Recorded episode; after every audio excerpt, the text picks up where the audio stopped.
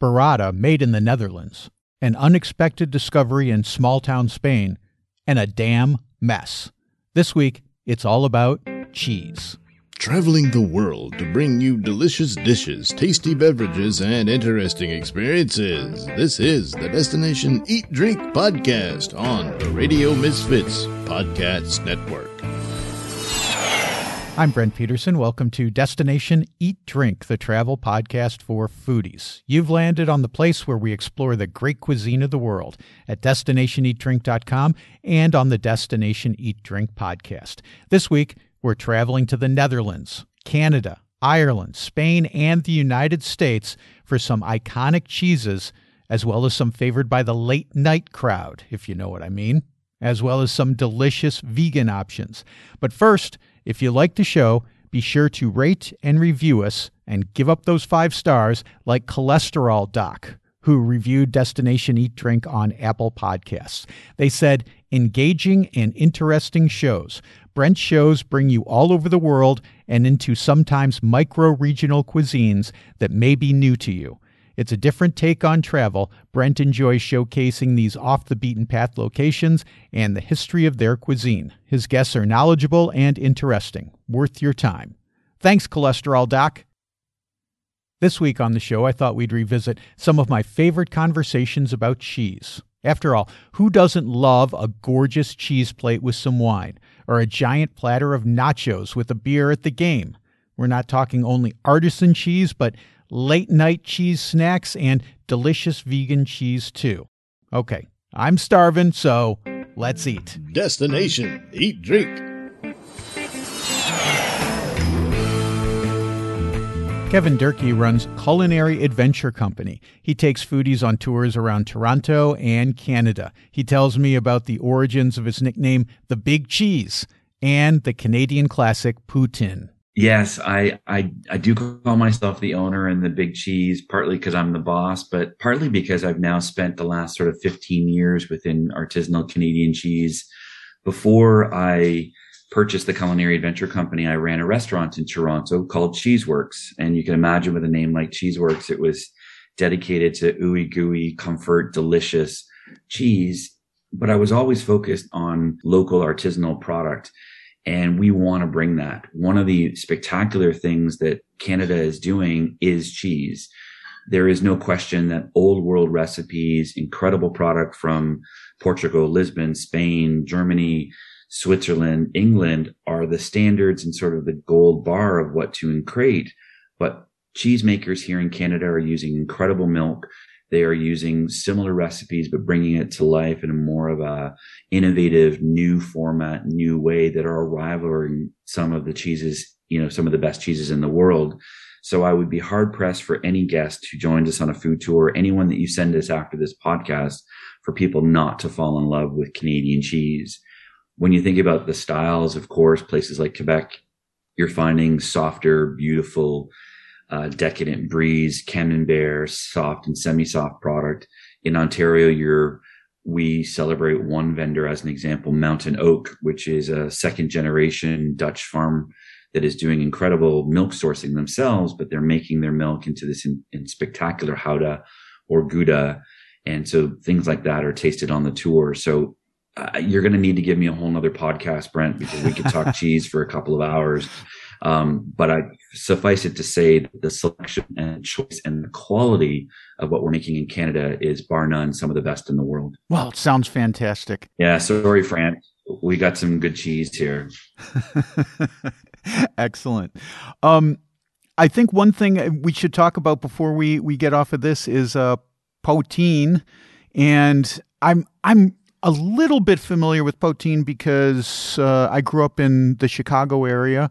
So we, uh, you know, Wisconsin, they they uh, they talk about their poutine, but I don't think anyone talks about poutine like Canadians do. Uh, what can you tell me about what can you tell me about poutine? First of all, a lot of folks maybe don't know what poutine is, so give me an idea of what it is, and then tell me why it's special in Canada.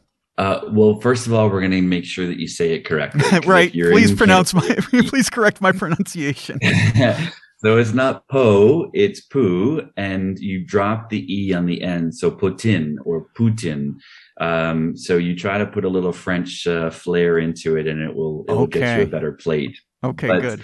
poutine, yeah, poutine is is certainly uh, very much a Quebec staple. In the 1950s, it really sort of came to life, and it was uh, partly because so many of the restaurants and businesses were close to the fromagerie or the cheese uh, factories in sort of the center of Quebec. That in the 50s, it was a go-to, simple, easy dish. It was cheap and cheerful. And there's lots of sort of rumors and history of what has, you know, what has transpired. But fundamentally, a customer in the middle of Quebec in the middle of the 1950s went into a restaurant and asked for basically a to-go item, wanted the French fries, wanted the fresh curds that were available and said, you know what? I'd love some gravy for my fries. Just put it all together. I've got to go. And ultimately, when the restaurant did put it together, they ended up putting the gravy and the cheese on the fries, stuck it in a bag and handed it to him. He reportedly said, ça va falloir maudit potin, which basically translates out of French to say, that looks like a damn mess. And that's pretty much what it is. Um, and so poutine became this sort of colloquial, sort of cute name to bring this sort of messy, sticky, savory pile of crispy french fries, remarkable beef gravy, and fresh cheese curds. And it is delicious, but I think it's only delicious when you're, it's two o'clock in the morning and you're stone drunk. Right. Um, past that, the, there are other delicious Canadian items that we would much prefer to, uh, to uh, to treat you to but it is it is a staple it, i do recommend those that that try it to try it in montreal or quebec city it is a little bit more authentic there. Um, but of course, there's always a few spots in and around the city of Toronto to try it if you're looking for one. But it's a damn mess that happens to be damn delicious. Good. Thijs van Roen from Amsterdam Food Tours tells me about some great Dutch cheese, including the classic Gouda. I remember visiting the Netherlands and eating lots of really, really, really high quality cheese, and all the uh, Dutch people enjoying cheese. Of course, uh, Gouda is maybe the most famous cheese yeah. to come out of the Netherlands, but there's a lot more, yeah. I'm sure. Um, tell me about the cheese culture in the Netherlands. Yes. Okay. So, well, obviously is is massive, and uh, so the, the the hard cheese that is that is you know, what used to be traditionally the Dutch cheese. Um, and Dutch cheese is a lot of times is named after the village where it has uh, been uh, traded after marketplaces. So if you take, for example, Gouda, uh, you say Gouda, we say Gouda cheese or Gouda style cheese. Gouda, there we, there we go again. Um, so that was produced around the city of Gouda and then brought to the village, and that's where the cheese market used to be. So that's where it has its name from. Um, so the same goes, for example, people might uh, know the round, uh, the cannonball uh, red cheese from the Netherlands called yes. Edam. So so good. Edam cheese. So that that is from the city of Edam, for example. Uh, then you have Alkmaar, which is north of Amsterdam, where you have uh, uh, loads of cheeses coming from there. Leiden, you name it. So that, that's a little bit how Dutch cheese is, you know, why it's named that way.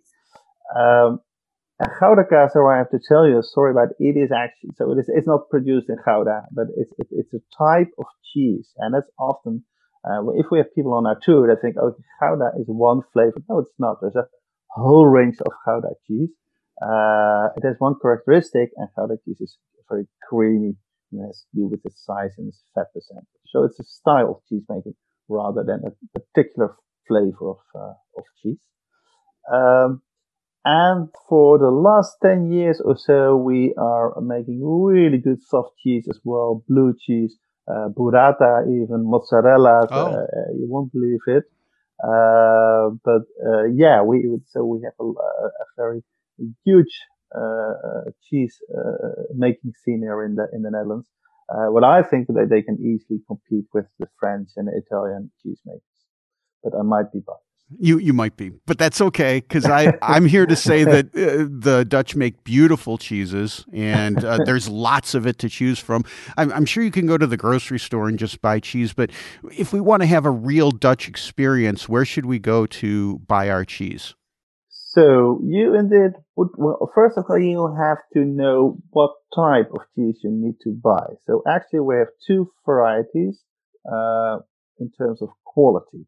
So we have the cheese that is pasteurized and is made in the factory, uh, from all kinds of milk coming from all kinds of farms mixed together uh, like make like um, um, you know like a hamburger chain producing type of cheese, always the same flavor whenever you wherever you are. Okay. I'm very sorry, but that's the cheese we export to you guys. um, the Americans so the, they won't know the difference. We're going to send them. Yeah, well, uh, you also have to change the law because uh, you know you're not allowed to have raw milk cheese. I believe over yes. there. Yeah, that's true. Um, and and and and the, the best quality Dutch cheese is made from raw milk, and it comes from one farm where it is um, um, organically made. And uh, there is a name for it. We call that boerenkaas farmhouse cheese. So, and that is cheese that is produced under uh, um, strict control. And like I said, it comes from one kind of farm only, and it is a raw milk cheese.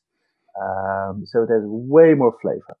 So that's what you're looking for. Now, what you can do is you can go to a well, a good supermarket even, and you look for boerenkaas, and then you already will have much better cheese than I'm sorry the most tourist shops in the city center try to sell you, like the big names. I, I won't name them here.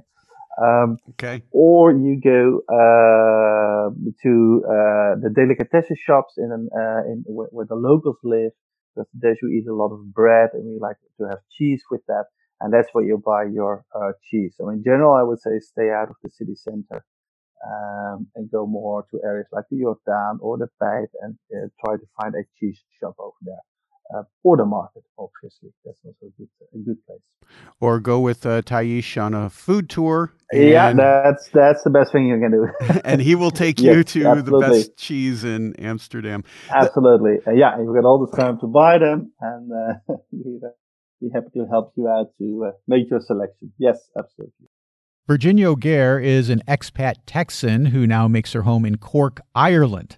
Along with her husband Donell, she runs My Goodness, an outstanding vegan restaurant in the Irish city. Virginia tells me about one of her favorite dishes to serve.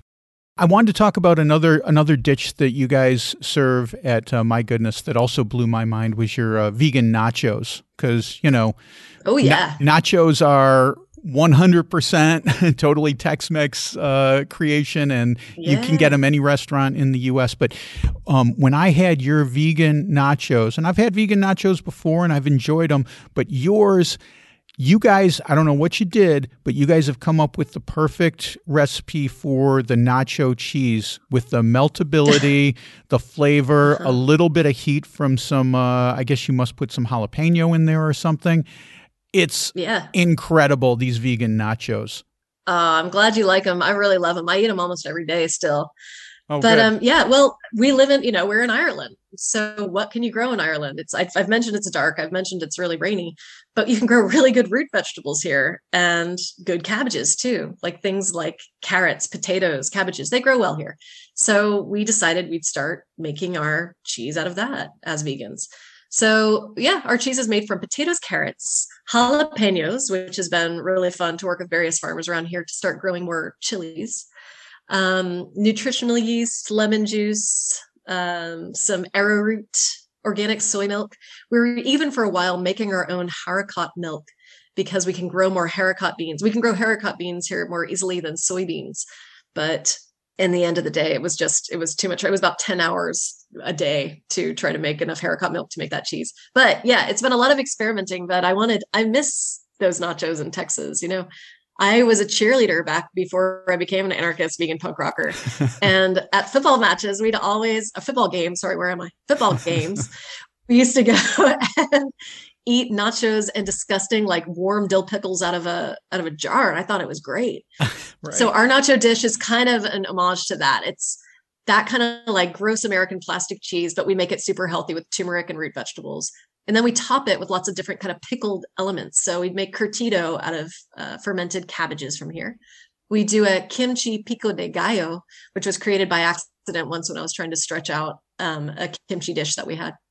And then we do, you know, of course, our sour cream on top. We have jalapenos. We have a little bit of salad. And we do our nachos more like Tex-Mex style, almost like a Frito pie. So we have rice and uh, like a chipotle tempeh black bean chili, mm-hmm. which is contentious for some nacho lovers, but I stand by it and I think it's a good way to eat. It's perfect. I love it, and I think maybe maybe one of the things that makes it so good is that you're using root vegetables to make your vegan cheese because so many vegan cheeses are nut based. Nothing wrong with that. Yeah. I've had some wonderful uh, vegan uh, nut cheeses, but I think that's what makes yours so incredibly flavorful is the root vegetable base that you use. Thank you. And it's also, uh, this is a little tip that I'm going to give you guys if you want to try it like a potato and carrot based nacho cheese. What we do is we get local potatoes. Um, the waxier, the better. And you just want to cook them so they're just undercooked. So it gives it almost more of like a silky texture. Yeah. And then we we have a blender that is like a four horsepower engine. It's more expensive than any vehicle I've ever bought in my entire life. Right, right. but that that also helps with the texture a lot. Eunice Reyes is the creator of the YouTube channel Rated V. We bond over a vegan cheese shop in Austin, and she tells me about a vegan fondue in Spain. I found someone there that makes vegan fondue. I wanted to ask you about this because I'm I'm obsessed right now with vegan cheese, and it, it's one thing that um, I'm having difficulty finding in uh, in Portugal. But when we were back in the U.S. in the spring we went to this place in Austin, Texas that basically makes their own vegan cheese and they have it displayed in a deli case just like regular cheese and they have everything from soft queso frescos all the way up to aged cheddars and blue cheeses and everything under the sun and I tried a bunch of them I was like oh, this yeah. is amazing Rebel Oh, yeah, Rebel, Rebel, Rebel cheese in Austin. It's amazing. Oh my gosh, I see their Instagram all the time, and it's just like it looks so good. I can't wait. I want to go Texas. So it's it's as good as it's as good as advertised. It's as good as the pictures because I've I've been there and I was like blown away. I was like, this place is amazing. So uh, we'll we'll put I've I've talked about Rebel Cheese before because I'm obsessed with them, but I'll put a link to them in the uh, show notes along with all the places that you're talking about. But tell me about vegan fondue in Tarragona, please. Yes. So the restaurant is called Crea. And she was actually the one uh, that also mentioned like uh, a kind of what you the statement that you said at the beginning of the last episode. Like during her interview, she doesn't advertise anything about like that the restaurant's vegan on the front because she's saying like you know why there's no other restaurants that advertise like, oh, we only serve meat or something. You know what I mean? So like, why do I need to say that my restaurant's vegan? You know what I mean? Yeah, right. Yeah, and I thought that was really cool. Um, and she didn't mean it in like a some rebellious way at all. She was just speaking from like more of a standpoint, like you know, you don't really think I see it the reverse way. So it's like it's something that I think is really cool because then sometimes a lot of there's a lot of stigma too. I feel like with the word vegan, a lot of people nowadays they think vegan, oh, it's not going to taste good. Yeah. Sometimes they won't try things just because they see the word vegan. It's like, but, but just give it a try. you know, so yeah, I think that's another yeah. reason a lot of companies nowadays don't like to use the word vegan. They like to use plant based or dairy free or something. You know what I mean?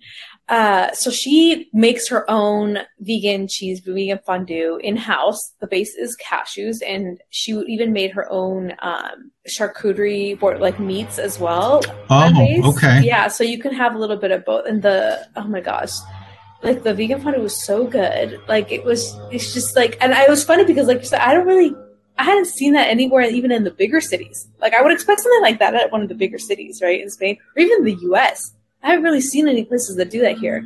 And so for me to find it in this small town of Tarragona, I was like, what? This is amazing. Yeah. I would suggest uh, if you're a true vegan foodie, go to Tarragona just to have this vegan fondue because it's an experience. Like she serves it with apples or you could have it with bread or with the meats, you know. And so it's just, and it's, it's again a really cute, like little small like restaurant. And she has an amazing pesto that she makes herself as well uh, that you can have for toast on breakfast as well. So I think she also makes her own hazelnut milk. I, I, think I might have to go to Spain just for vegan fondue. I mean, it just sounds so awesome. Stu Helm is a foodie tour guide in Asheville, North Carolina, who's known as the food fan. He gives me the lowdown on pimento cheese. One dish I want to ask you about is uh, pimento cheese because, you know, growing up in Chicago, I, I, I would occasionally see pimento cheese, but not really. And I never really got into it, I don't think, until I got to Asheville uh, many years later. So, for, for our folks who are listening, what is pimento cheese and how do you serve it? How do you eat it? Where would you go? Well, Brent, I'm so glad you brought this up because pimento cheese is an important part of our lives here in Asheville. okay. Like you, I grew up up north. To me, pimento cheese was one of these things, almost like a fruit cake that would come out once a year, be uh, covered in almonds always.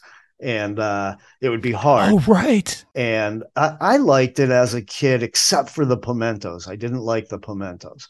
Um, but so I that's my whole experience, like boring. Um, and then I get here to Asheville, and like you, it's like you you kind of need to embrace it when you're here because it's just everywhere you look. And then you realize how awesome it is. And what pimento cheese is basically uh, down here in the South, anyways, is grated cheese, usually cheddar, mixed with mayonnaise and pimentos and other special ingredients that can be of the house. But those are the three main ingredients are just grated cheese, mayonnaise, and pimentos. And you can sort of mash it up or you can leave it kind of loose. You can put it on a burger, which is a big deal around here. And it's everywhere you look. Even fancy wine bars have like a pimento cheese plate that will come with fancy locally made uh, crackers and stuff like that. So pimento cheese and wine. I never considered that. That's brilliant. Oh man, it's uh, we used to go w- with food tours. We used to go into this place that's unfortunately not around anymore because of the uh, shutdown. But uh, they would always serve a little glass of cava with a tiny house-made biscuit with some pimento cheese, some country ham, and some uh, pepper jelly. And it was one of the most popular bites on the whole tour. That sounds amazing. I, I also see a lot of uh, pimento cheese and fried green tomatoes served together. Um, is that still uh, popular in Asheville? Absolutely. Yeah, they're a great combination. Um, fried green tomatoes can sometimes be pickled, uh, but they're always going to have uh, an acidity to them either way. And um, the pimento cheese really helps to cut through that tang of the green tomatoes. And of course, you know, like here in Asheville, let's just face it, like anything. There, people are like, "Is it good with pimento cheese on it?" Like, I'm sure that there's a place around here serving like raw oysters with a little daub of pimento cheese on it. In fact, now oh I'm going to ask for that somewhere. pimento cheese. You got to talk to the folks at Hole Doughnut. Maybe they'll uh, make a pimento cheese donut. oh, I think that stay glazed is actually the more likely candidate. I... Oh, right, right, right. Okay, there you go. Pimento cheese donuts. I don't know for sure, but I'm thinking that someone somewhere is like, that's a really good idea. Honey, let's cash out the kids' college fund. Thanks to Stu and all my guests on this week's show. I've got links to them and the places they talked about in the show notes at radiomisfits.com slash DED227. Well, that's it for this week. Next week, we're visiting one of the best Italian neighborhoods in the U.S., so don't miss that.